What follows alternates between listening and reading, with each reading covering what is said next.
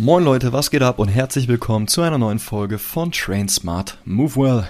Cool, dass ihr eingeschaltet habt am Start seid und mir ein Stück von eurer wertvollen Zeit schenkt. Ja, worum geht's in der heutigen Folge? Ich werde euch heute erklären, was funktionelles Training ist. Ja, es wird heute endlich diese Bombe geplatzt. Jeder wird nach dem Hören dieser Folge wissen, welche Übung funktionell ist und welche Übung auf gar keinen Fall funktionell ist. Das ist mein Versprechen. Mein Name ist Philipp Jakobs und gleich nach dem Intro geht's los.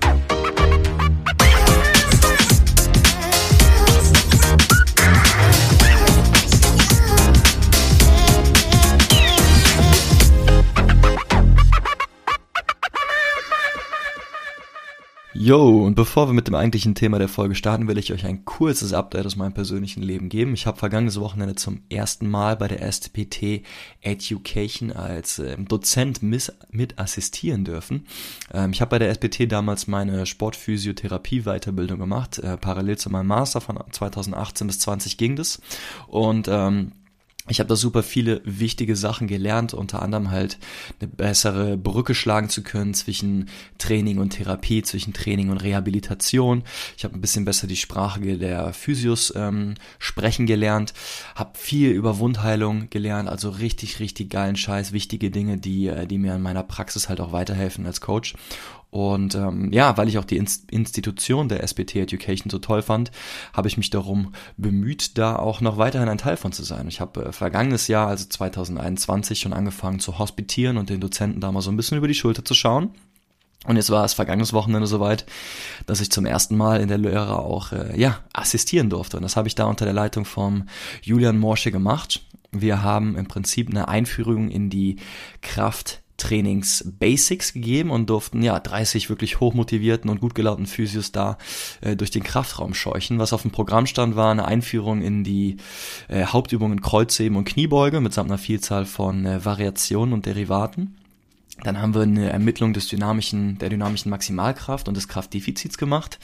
Wir haben die Jungs und Mädels in das olympische Gewicht eben eingeführt und wir haben zum Schluss noch einen kurzen Therapieteil, einen kurzen äh, äh, Theorieteil in der Trainingsplanung und in der Periodisierung gehabt. Und ich bin einfach super dankbar für die Erfahrung, für das Feedback der Teilnehmer, für die Guidance von Julian und auch das Vertrauen der SBT, mir diese Möglichkeit zu geben. Und äh, ja, bin absolut hyped und freue mich auf die, auf die nächsten Kapitel, die da hoffentlich noch folgen werden. Und äh, ja, warum ich das erzähle, ähm, zum einen, weil ich euch das einfach mitteilen wollte, zum anderen, weil wir aber auch da ähm, im Rahmen der Theorie mal kurz über funktionelles Training, über Functional Training gesprochen haben. Und das ist auch der Aufhänger für diese heutige Folge.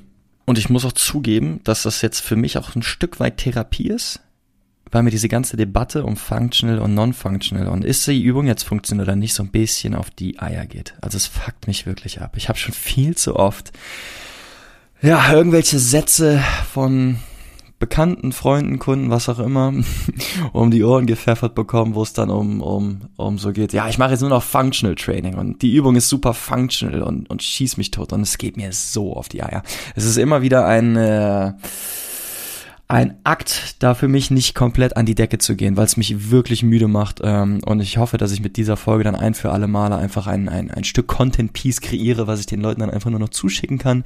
Liebe Grüße ähm, und ihr einfach hier meine, meine Stellungnahme dazu bekommt. So, ich habe auch eben nochmal so spaßeshalber bei YouTube so ein bisschen rumgesucht, einfach mal den, den Begriff Functional Training, Functional Workout, Functional Exercise eingegeben und es ist halt ja, interessant, krass, was da alles propagiert wird. Ich meine, die Popularität, ich würde sagen, ich meine, wir sind jetzt in 2022, das ist noch nicht mal mehr auf dem Peak. Die war auf ihrem Peak wahrscheinlich vor, vor fünf bis zehn Jahren, als es dann so losging, dass Leute mit irgendwelchen Wackelbrettern durch die Gegend durch die Gegend balanciert haben, dass sie irgendwelche irgendwelche Ropes durch ihr Gym geschleudert haben und dann äh, mit irgendwelchen Wassergewichten rumgehüpft sind. Ähm, aber es ist natürlich immer noch ein Strom in der Fitnessbranche, der, ähm, der, der wahrscheinlich sehr, sehr umsatzstark ist, wo, wo viel Kohle gemacht wird und der halt auch, auch weiter immer noch am Boomen ist und der wird auch vom Markt immer weiter noch bedient. Es werden immer wieder neue, völlig verrückte Sachen auf den Markt gebracht, einfach nur um das auf die Leute zu klatschen, um Kohle zu machen. Und äh, ich will mir heute einfach kurz die Zeit nehmen, hier mal so ein bisschen ja, eine Stellungnahme zu machen, um überhaupt erstmal darüber zu sprechen. Was heißt denn funktionelles Training überhaupt? Was, Wie, wie kann man das definieren? Gibt es Übungen, die sind funktionell und nicht funktionell? Oder gibt es ein Training, das ist funktionell und ist nicht funktionell? Und wenn das, das so ist, dann wie, wie kann man das überhaupt unterscheiden? So, und lasst uns einfach mal einen Versuch starten. Ich werde euch jetzt drei Übungen vorstellen und euch einfach mal bitten, für euch so zu überlegen, welche von diesen drei Übungen funktioneller sind. Oder welche von denen ist die funktionellste Übung, welche ist die am wenigsten funktionellste Übung. Oder ihr könnt auch sagen, Übung eins, ja, nein, Übung zwei, ja, nein, Übung drei, ja, nein. So, Übung Nummer eins ist der Back Squat oder die Kniebeuge. Übung Nummer zwei ist die Leg Press Maschine oder die Beinpresse. Und Übung Nummer drei sind Squats oder Kniebeugen auf so einer Halbkugel, auf so einem Boso-Ball drauf, ja, wo man so ein bisschen äh, in die in die Gleichgewichtsübung äh, noch so zusätzlich geht, während man diese Kniebeugen macht. Also Back Squats, Leg Press, Squats auf diesem Balance Kissen da. Frage also jetzt an euch, die ihr hier zuhört, welche dieser drei Übungen ist am funktionellsten? Das sind alles drei Übungen für den Unterkörper.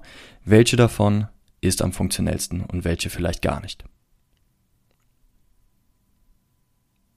Loggen Sie jetzt ein.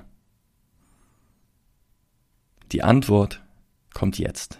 Ihr könnt es nicht wissen. Ihr habt keine Ahnung davon, welche der Übungen jetzt gerade funktionell ist oder nicht, weil ihr überhaupt nicht wisst, für wen diese Übung ausgewählt worden ist und welchen Zweck sie erfüllen soll, welche Adaptation man mit dieser Übung im Prinzip bewirken möchte. Und das bringt mich direkt zu dem nächsten Punkt, um das Ganze mal so ein bisschen zu definieren. Also die, die Zielsetzung einer Übung, die sie dann funktionell macht, ist, dass sie eine Person, die ein bestimmtes Ziel hat, dabei zu unterstützen, mit dieser Übung die gewünschte Anpassung oder Adaptation hervorzurufen.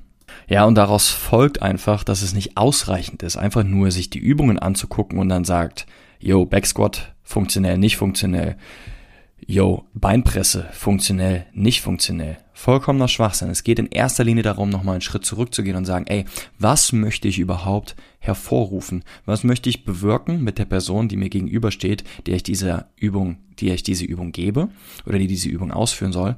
Und dann kann ich mich entscheiden, okay, ich will X bewirken, welche Trainingsmodalitäten bieten sich mir, um das entsprechend hervorzurufen. Und dann kann sowohl der Backsquat, dann kann sowohl die Beinpresse, der kann aber auch der Squat auf dem, auf dem Bosoball, auf dieser Halbkugel, eine funktionelle Übung in der Form sein. Um das mal an einem anderen Beispiel ganz überspitzt so ein bisschen äh, gegenüberzustellen. Jeder von euch kennt den Bizep Curl, ne? um sich die dickeren Arme zu machen, aufzupumpen. Ich habe, als ich diesen Functional Train Functional Training Train zum ersten Mal wahrgenommen habe, dann so gedacht, ja, also ein Bizep Curl ist ja, ist ja einfach nichts Funktionelles. Da machst du lieber, machst du lieber einen Klimmzug, einen Chin-Up oder so. Das ist ja dann mehrgelenkig. Da werden mehr Muskeln angesprochen. Dann ist das nicht mehr, ähm, dann ist das nicht mehr nur isoliert, dieser eine Muskel, sondern dann trainiere ich gleich mehrere Muskeln. Dann ist das ja gleich viel funktioneller. Aber auch hier, es ist wieder der falsche Weg. Es ist nicht die Übung, die bestimmt auf etwas funktionell ist. Wenn ihr euch jetzt zum Beispiel eine Mutter anschaut, die gerade ihr Kind geboren hat und das Kind jetzt zwölf Stunden am Tag durch die Gegend tragen muss, dann kann ein Bizep Curl für diese Frau ein funktionelles Training darstellen, weil sie ihre Muskulatur im Oberarm stärkt und somit nicht so schnell ermüdet sein wird, wenn sie ihr Kind den ganzen Tag durch die Gegend trägt. Daraus folgt also, und das ist etwas, was ich auch schon in der vorherigen Folge gesagt habe, als es darum geht, es gibt kein richtig und kein falsch bei der Ausführung von Übungen. Auch hier, es gibt kein richtig und kein falsch, kein gut, kein böse. Es gibt nur Kontext und die Ableitungen, die daraus entstehen. Es gibt keine Übung, die entweder funktionell oder nicht funktionell ist. Und es gibt auch kein Training, das entweder nur funktionell oder nicht funktionell ist. Es ist wichtig, die Zielsetzung bestimmt, was funktionell ist und was nicht. Welche Adaptation möchte ich herbeirufen? Welche Anpassungen möchte ich haben? Und wenn ich das weiß, kann ich daraus ableiten, mit welcher Übung ich das erreichen kann, mit welcher Intensität, mit welchem Bewegungstempo, mit wie vielen Wiederholungs- und Satzzahlen, mit wie vielen Pausenzeiten und so weiter und so fort. Punkt. Viel mehr gibt es dazu eigentlich nicht zu sagen. That is what functional training is or not is. Ja?